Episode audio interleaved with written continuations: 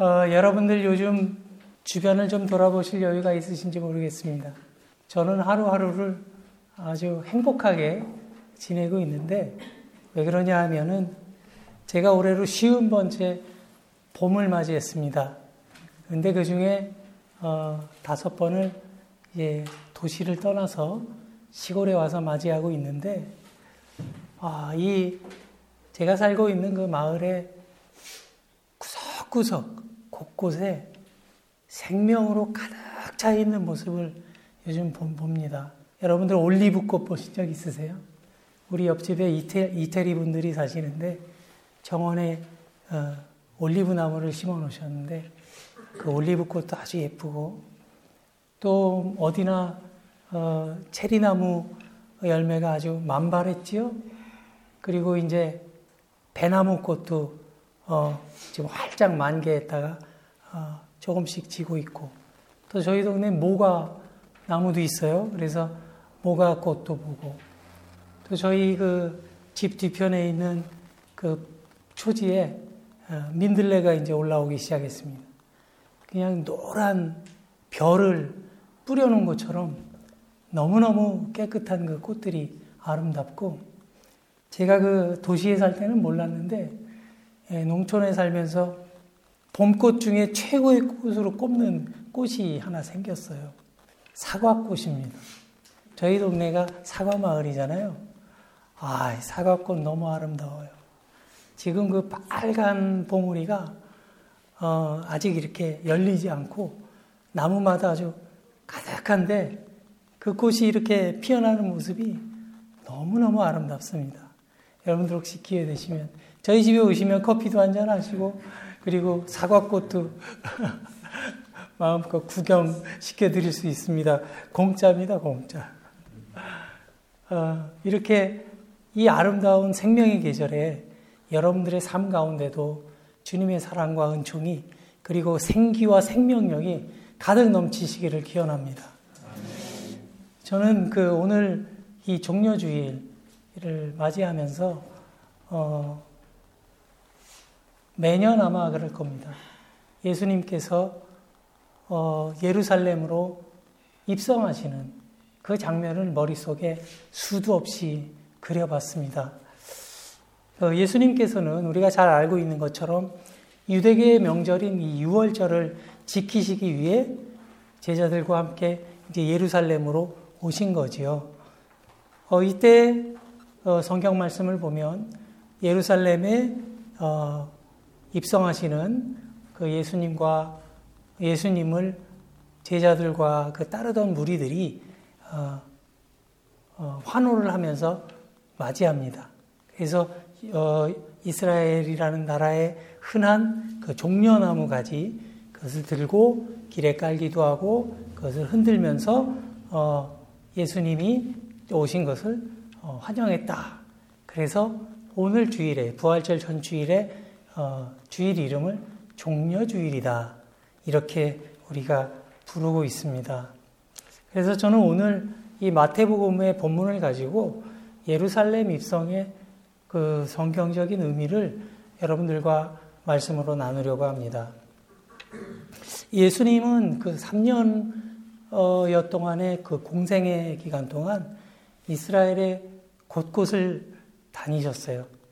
여러분들은 공생의 삶을 사셨던 예수님의 모습을 생각하면 어떤 이미지가 떠오르시나요?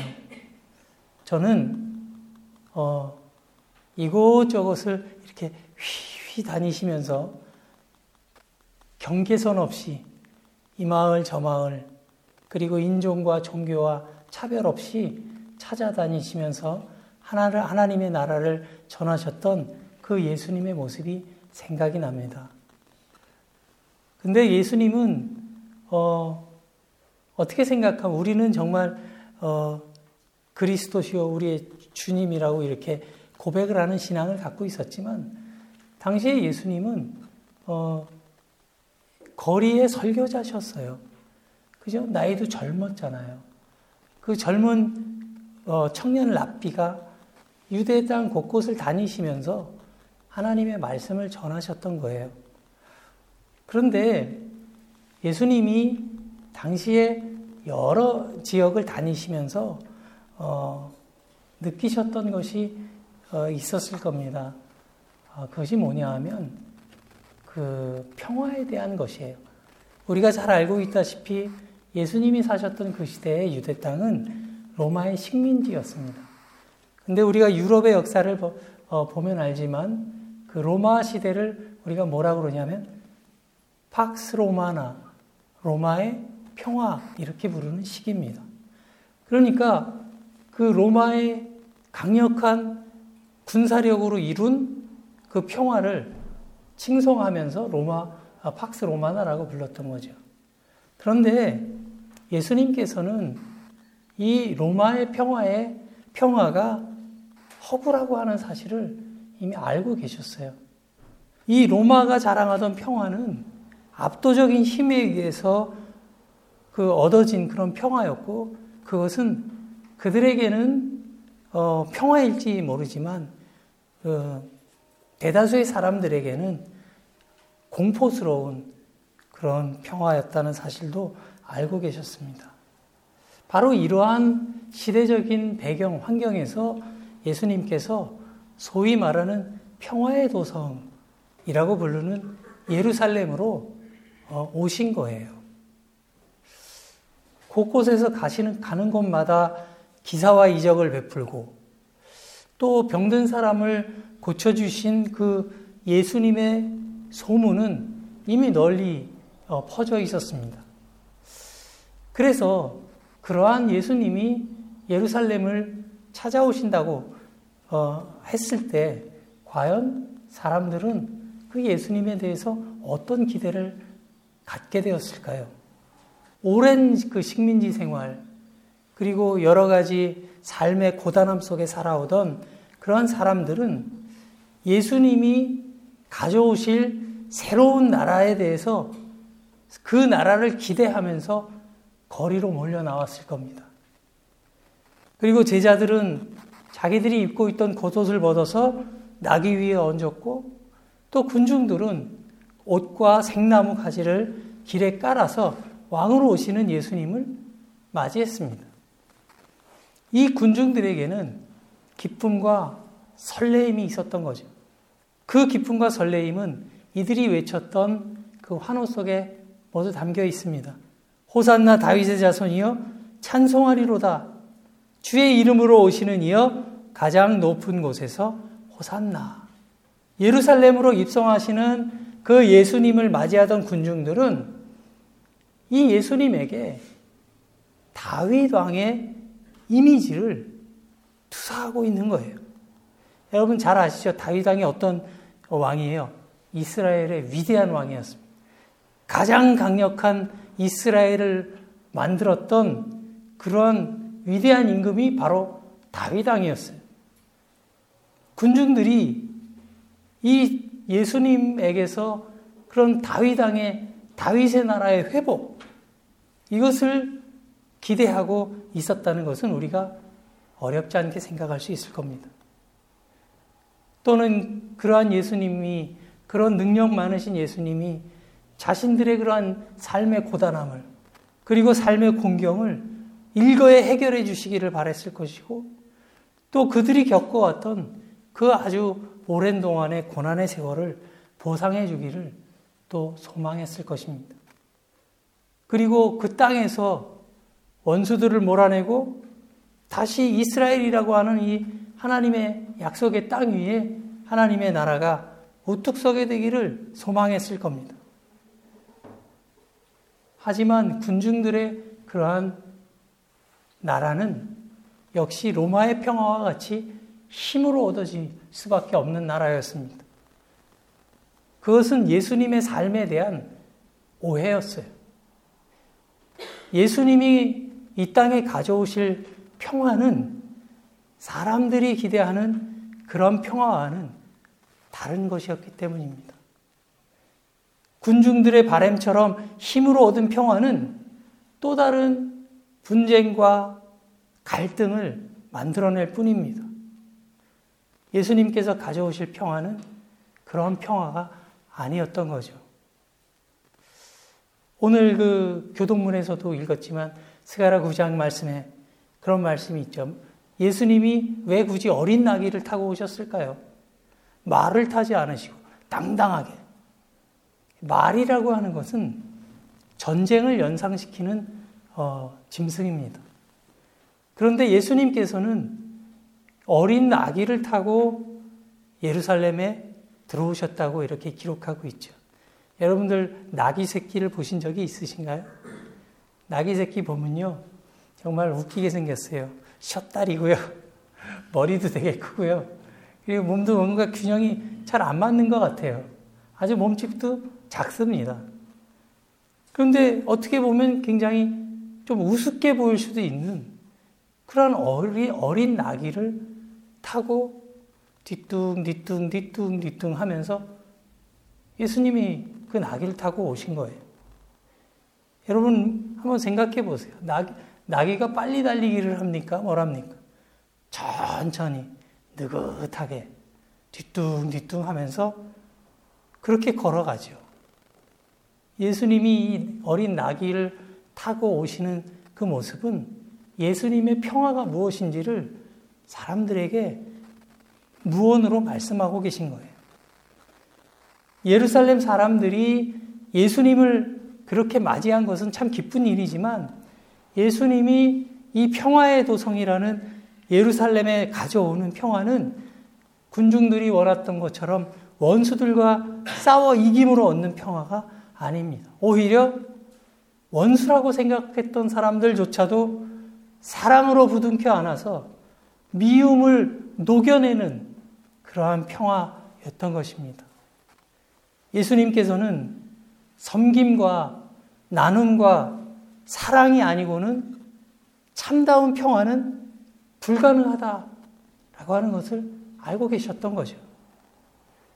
물론 로마라고 하는 아주 강력한 어, 강자의 그 횡포에 짓눌려왔던 사람들에게 그런 예수님의 평화는 비겁하게 보였을 것이고 또 이루어질 수 없는 환상처럼 보이기도 했을 겁니다. 그리고 우리는 예수님을 그렇게 열렬히 환영하던 무리들이 불과 며칠 후에 법정에 서신 예수님을 십자가에 못 박으라고 크게 외친 그 군중들의 아이러니를 이해할 수 있게 되는 것입니다.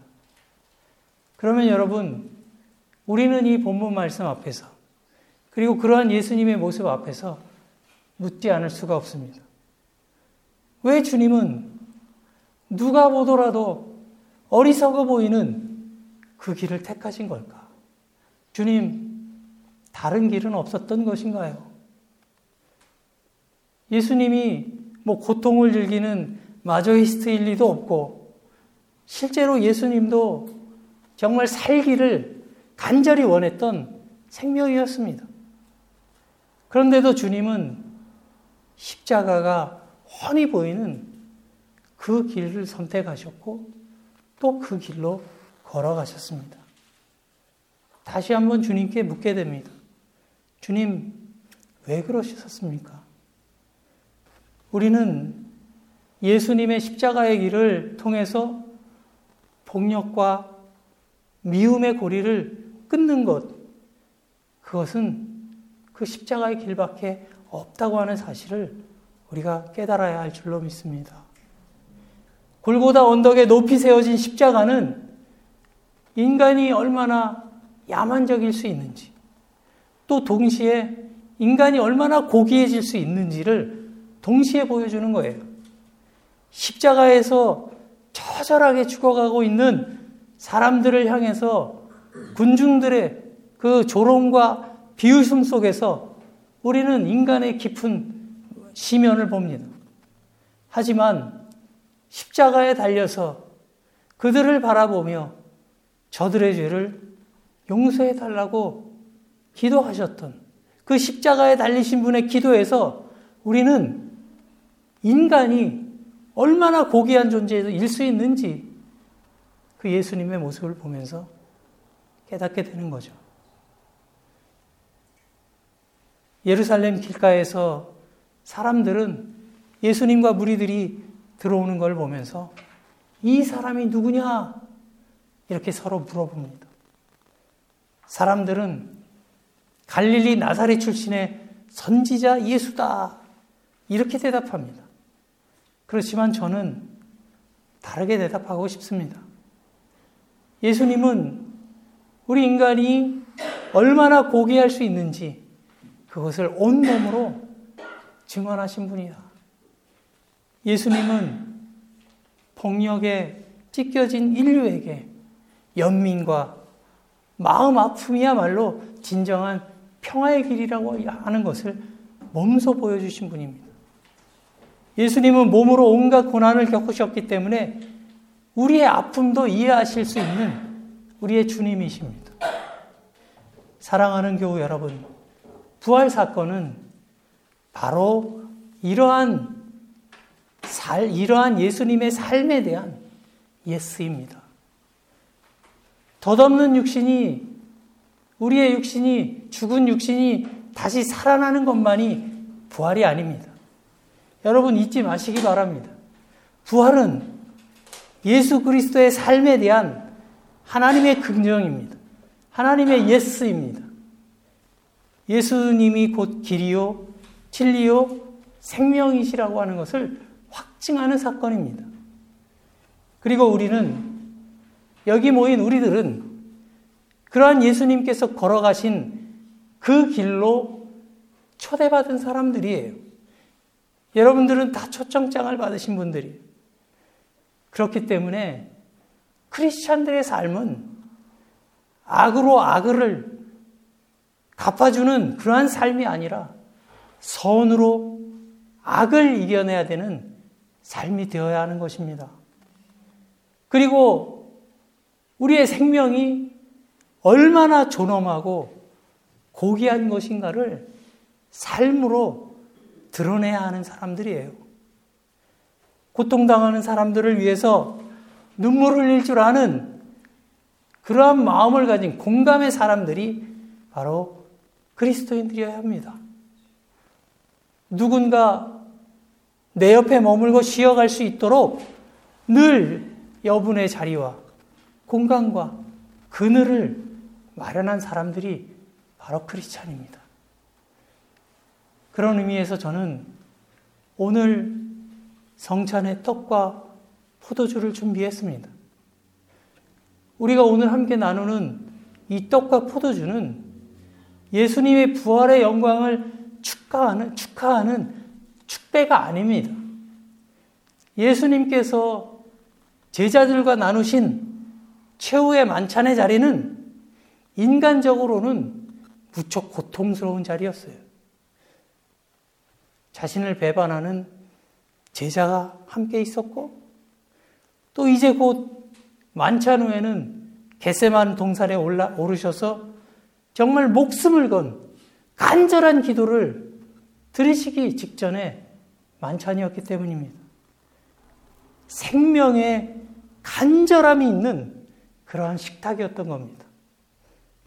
그렇지만 온유하신 주님이 제자들에게 떡과 포도주를 나누어 주시며 이렇게 말씀하셨습니다. 이 떡과 포도주를 먹고 마실 때마다 나를 기억하여 여러분들께서도 이러한 주님의 음성을 들으시기 바랍니다. 우리의 피와 살이 주님의 살과 피가 될수록 될 수 있도록 그 은혜를 구하시고 그 은혜를 입으시기 바랍니다.